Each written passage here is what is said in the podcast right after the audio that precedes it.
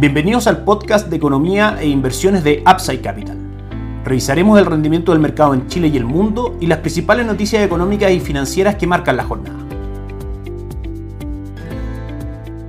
Muy buenos días, ¿cómo están ustedes? Soy Ramiro Galeano, fundador de Upside Capital y les doy la bienvenida a otra edición más de Mercados en Upside Capital, hoy martes 29 de marzo de 2022. Día importantísimo para el mercado local. El día de hoy se va a efectuar la reunión de política monetaria de los consejeros del Banco Central, donde durante horas de la tarde entregarán el comunicado donde finalmente darán a conocer su decisión en cuanto a la tasa de política monetaria. Por supuesto que el contexto del mercado en un escenario donde la última última medición de inflación arrojó un 7.8%, es que el alza de política monetaria va a ser una realidad y esa es la dirección que va a seguir, a lo menos en el mediano corto plazo, el manejo de la tasa por parte del Banco Central. El punto es en cuanto los operadores financieros en su última encuesta hablan de 200 puntos base, que en general es la percepción por parte del mercado de lo que ocurrirá. Sin embargo, ayer economistas del Grupo de Política Monetaria comunicaron al mercado que su percepción es de 175 puntos base para llegar al 7.25%. Pero si es que tomamos esta recomendación del Grupo de Política Monetaria y la encuesta de operadores financieros, vamos a tener una tasa de política monetaria entre un 7.25 y un 7.5% luego de esta reunión. Recordemos que actualmente estamos en el 5.5%. ¿Cuál es el impacto que esto puede tener en el mercado? Por supuesto que alzas de tasa de política monetaria son finalmente por sí mismas medidas contractivas para,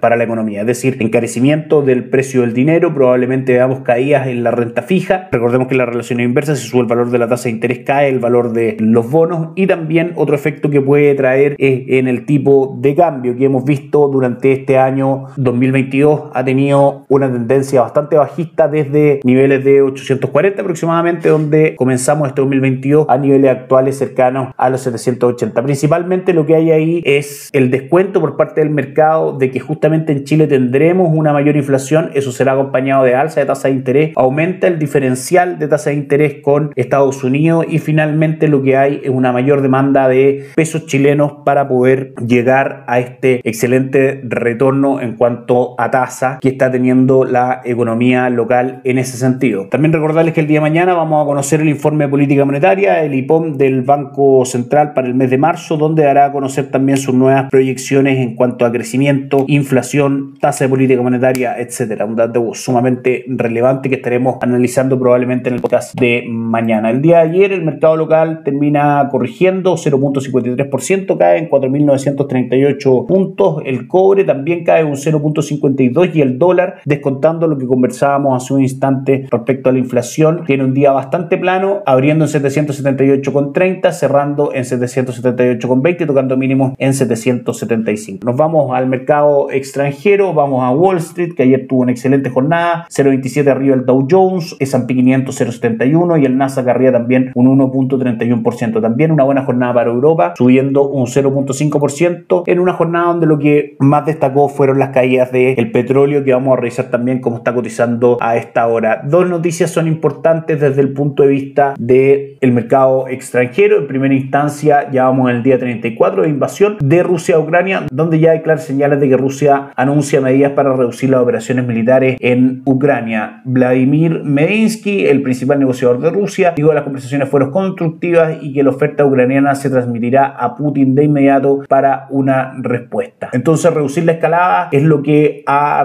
dicho Rusia respecto a su invasión en Ucrania, comprometiéndose a disminuir las operaciones militares cerca de Kiev y otras ciudades, ofreciendo la posibilidad de una reunión entre Vladimir Putin y su homólogo ucraniano Volodymyr Zelensky para sellar un posible acuerdo de paz. Vamos a ver cómo los mercados están interpretando esto. Por otro lado, también desde Shanghai, una de las ciudades más importantes de China, con 25 millones de habitantes y un aporte al PIB del 3.8%, ha quedado confinada por 8 días y en forma escalonada ante su de COVID desde el inicio de la pandemia, mientras las autoridades locales tratan de contener el impacto económico. Estas dos noticias las pueden revisar, por supuesto, en df.cl, están bastante desarrolladas, pero finalmente en términos prácticos hay avances en el conflicto Rusia-Ucrania que aparentemente podrían llegar a un acuerdo de paz y también Shanghai, una de las principales ciudades de China, entra en confinamiento por ocho días por un brote de COVID. En este contexto y también revisando lo que es el calendario económico el día de hoy, que si bien como decíamos ayer no marcó grandes noticias, el día de hoy sí acabamos de conocer la confianza de consumidor de Conference Board, que tiene una medición por sobre lo esperado, se esperaban 107 puntos, marca 107.2 y también hay un aumento en la encuesta de ofertas de empleo en Estados Unidos, ambas ligadas por supuesto a la economía estadounidense que en cuanto a Producto Interno Bruto el 70% de este se compone de consumo interno, de manera que es muy importante la confianza de los consumidores y cualquier dato respecto a el mercado del trabajo. Por último, vamos a revisar los mercados en línea, partiendo por el mercado local. La bolsa a esta hora cae fuerte, un 0.91%, Sokimich B retrocede un 2.25%, Vapores cae un 3.13%, CAP abajo un 2.45% y Sencosud cae un 0.35%. Mala jornada el día de hoy para la bolsa local. Si nos vamos